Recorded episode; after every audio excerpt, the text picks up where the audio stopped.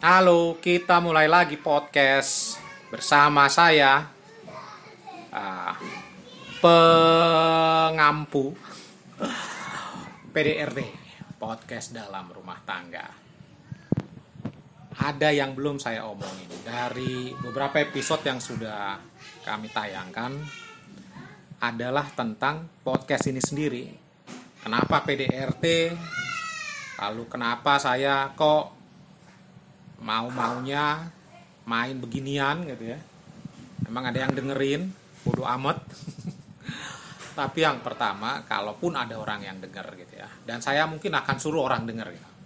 Karena ini ada unsur informasinya dan pengetahuan kalau memang itu bermanfaat ya. Pertama soal ini dulu ya PDRT podcast dalam rumah tangga. Ini berkaitan dengan kenapa saya bikin podcast. Karena seperti sekarang nih saya ada di mana? Tuh, tuh, kedengeran dari jauh kan suara anak-anak. Saya ada di rumah. Ya ada masih ada ininya ya uh, konteks apa apa tuh work atau school from home work from home gitu ya selama pandemi itu jadi memang aktivitas lebih banyak di rumah. Tapi rumah bukan buat saya itu bukan suatu yang apa suatu yang uh, baru. Ya iyalah ya. Tapi baru maksudnya tuh bukan suatu yang uh, membingungkan berada di rumah terus menerus setiap hari misalnya gitu. Bingung mau ngapain gitu. Saya malah kalau di rumah ada aja yang saya kerjain kan. Ya salah satunya nge podcast ini ya intinya uh, kehidupan di rumah ada pandemi maupun sebelum ada pandemi buat saya pribadi itu adalah kehidupan yang meaningful penuh makna. Sama seperti saya berada di luar rumah dalam bekerja beraktivitas gitu. Sama malah nah, bagi saya apa yang saya lakukan di luar itu adalah uh, segala hal yang saya punya di rumah pikiran perasaan kan gitu ya. Itu nggak bisa dilepas dari di rumah. Jadi kalau saya kelihatannya happy lihat saya di luar rumah itu karena saya merasakannya begitu di rumah gitu. jadi saya membawakan diri saya itu berdasarkan apa kehidupan saya di rumah. Sehingga ya mau tahu saya di rumah atau di luar rumah ya sama aja gitu. Dah gitu ya. Jadi sama aja. Karena basis ya basis atau uh, apa namanya pusat. Ya pusat. Kehidupan saya tuh mulainya justru dari rumah. Sekarang ini. Karena saya sekarang berkeluarga juga anak-anak masih kecil-kecil kan gitu. Ya mungkin itu juga kenapa saya lebih banyak di rumah karena masih anak-anak ya belum bisa main jauh-jauh kan gitu. Aktivitasnya lebih banyak dengan anak so itu yang bikin uh, saya bikin judul podcast dalam rumah tangga. Karena kehidupan di rumah itu adalah kehidupan inti saya sekarang ini. Nah lalu uh, apa yang mau saya sampaikan? Buat orang yang mendengarkan. Kan bukan cuma karena dengerin suara saya kan gitu ya. Belum tentu enak juga. Tapi cerita-cerita yang mau sampai saya sampaikan gitu ya. Mudah-mudahan ini bermanfaat. Gitu. yang tadi tadi tuh ya soal pasti artinya rumah buat kita gitu. apa artinya keluarga? E, ngapain aja di rumah? Apa sih pentingnya gitu ya. Dan seterusnya. Itulah modal awal buat bagi saya ya. Nanti anak saya pun juga untuk berkarya untuk uh, terjun ke masyarakat. Ya kan di masyarakat itu ada di luar rumah kita. Jadi semua itu dimulai dari rumah.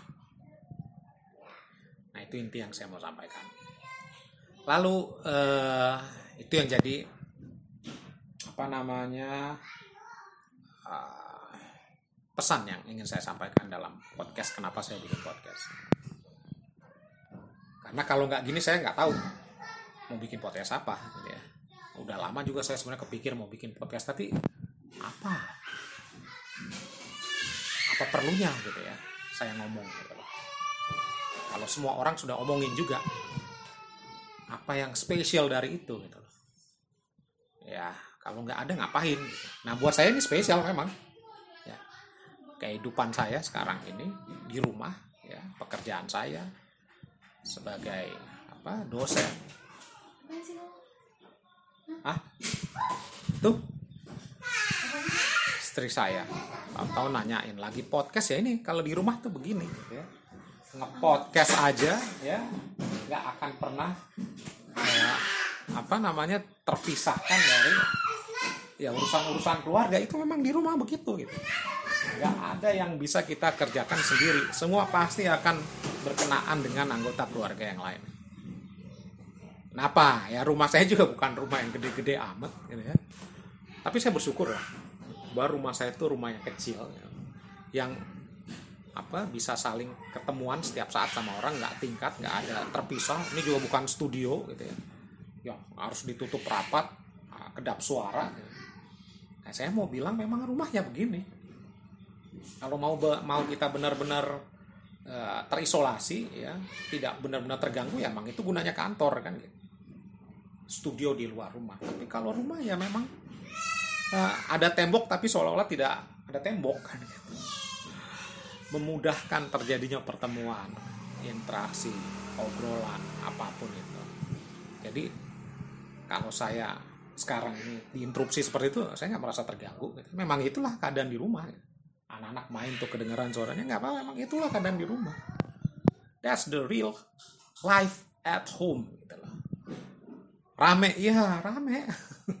terutama karena anak-anak masih kecil ya ini ini kita ini saya bicara karena keluarga saya masih apa uh, punya anak-anak kecil oke udah udah udah selesai tentang rumah lalu kenapa saya podcast mulainya sekarang nah ini ada hubungannya juga dengan pekerjaan saya uh, belakangan ini rupanya anak-anak mahasiswa ini banyak yang tertarik bikin podcast untuk tugas akhir mereka di bidang jurnalistik ini ya podcastnya Lalu saya diminta untuk menguji, membimbing. Nah, kenapa? Karena background saya dulu pernah bekerja di bidang jurnalistik radio.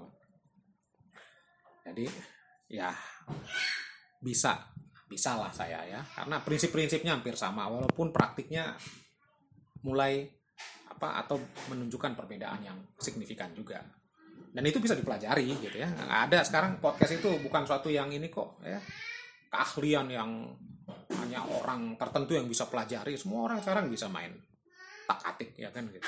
Tapi prinsip-prinsipnya buat saya memang penting tuh. Uh, basic radio itu ya basic apa jurnalistik radio itu. Karena kalau sekedar bikin aja ya semua orang bisa tapi apa uh, kualitas seperti apa uh, kalau ini bicara komunikasi pesannya seperti apa ada nilainya atau tidak nah itu butuh uh, pengetahuan yang dalam tentang dunia jurnalistik dunia media gitu ya secara umum. Jadi kita bisa bisa membanding bandingkan nah kalau radio ini ya yang utamanya itu kan suara. Itu yang membuat uh, apa orang yang berkecimpung di dunia radio lalu kemudian gunakan podcast ya sama. Sama juga dengan profesi lain yang banyak menggunakan suara. Jadi vokal itu menjadi modal utama. Nah vokal yang apa yang dimaksud? Jadi apa harus seperti penyanyi gitu ya? Vokalnya bagus. Enggak vokal yang utama itu ya. Nah ini ini ini. Saya pernah bikin buku juga tentang jurnalistik suara. Bicara tentang kepribadian. Bicara tentang karakter gitu ya. Personality. Itu juga harus dibangun gitu. Kan gambar kita apa uh, wujud kita tuh nggak kelihatan secara visual tapi sebenarnya kelihatan dalam uh, kepala orang itu yang disebut apa uh, theater of the mind gitu ya. Picture in our head gitu. Jadi orang bisa membayangkan kita itu seperti apa gitu. kalau kita punya karakter tertentu. Nggak punya karakter juga muncul gitu. Tapi mungkin wajahnya atau gambarannya itu samar-samar gitu ya. Kan kita inginnya menampilkan gambar yang baik kan ya visualisasi yang baik di kepala orang waktu mendengar suara kita. Nah saya nggak tahu apa apa yang tergambar dengan uh, orang yang sedang mendengar gitu ya, saya. Kira-kira seperti apa? Tapi ya itu. Nah intinya adalah bagaimana kita menampilkan diri kita dengan suara dan menciptakan gambaran di kepala orang yang mendengarkan kita. Dan gambaran itu melekat gitu ya. Ya kalau gambar aja sekedar gambar ya ada coret-coret itu juga gambar, tapi yang berkesan gitu ya, yang nempel, yang mempunyai makna. Nah, itu dia. Tentu itu berkaitan dengan konten yang kita sampaikan. Nah, itu itu itulah uh, dasar ya kita melakukan podcast sama seperti radio. Jadi uh, pastikan itu dulu ya karakter apa yang mau kita tampilkan, personality apa yang mau di mau ditawarkan gitu ya lewat podcast ini. Itu berhubungan dengan vokal, suara dan juga konten. Itu pasti berkaitan lah gitu ya. Uh, pikiran kita itu perasaan kita itu akan menampilkan uh, apa namanya uh, gelombang suara tertentu. Misalnya ya kalau kita nggak yakin suara kita juga jadi nggak nggak meyakinkan kita ngomong sesuatu yang kita nggak tahu persis ngomong sesuatu yang kita masih ngira-ngira gitu itu akan berbeda dengan suara yang kita membicarakan hal yang kita tahu persis. Yang kita benar-benar memahami. Bahkan menjalani, menghidupi apa yang kita omongin. Itu kelihatan dari suara kita. itu ya. Nah, eh, podcast ini makin menguatkan itu. Apa karakter suara itu. Makanya kalau gak punya sesuatu yang berhubungan dengan karakter kepribadian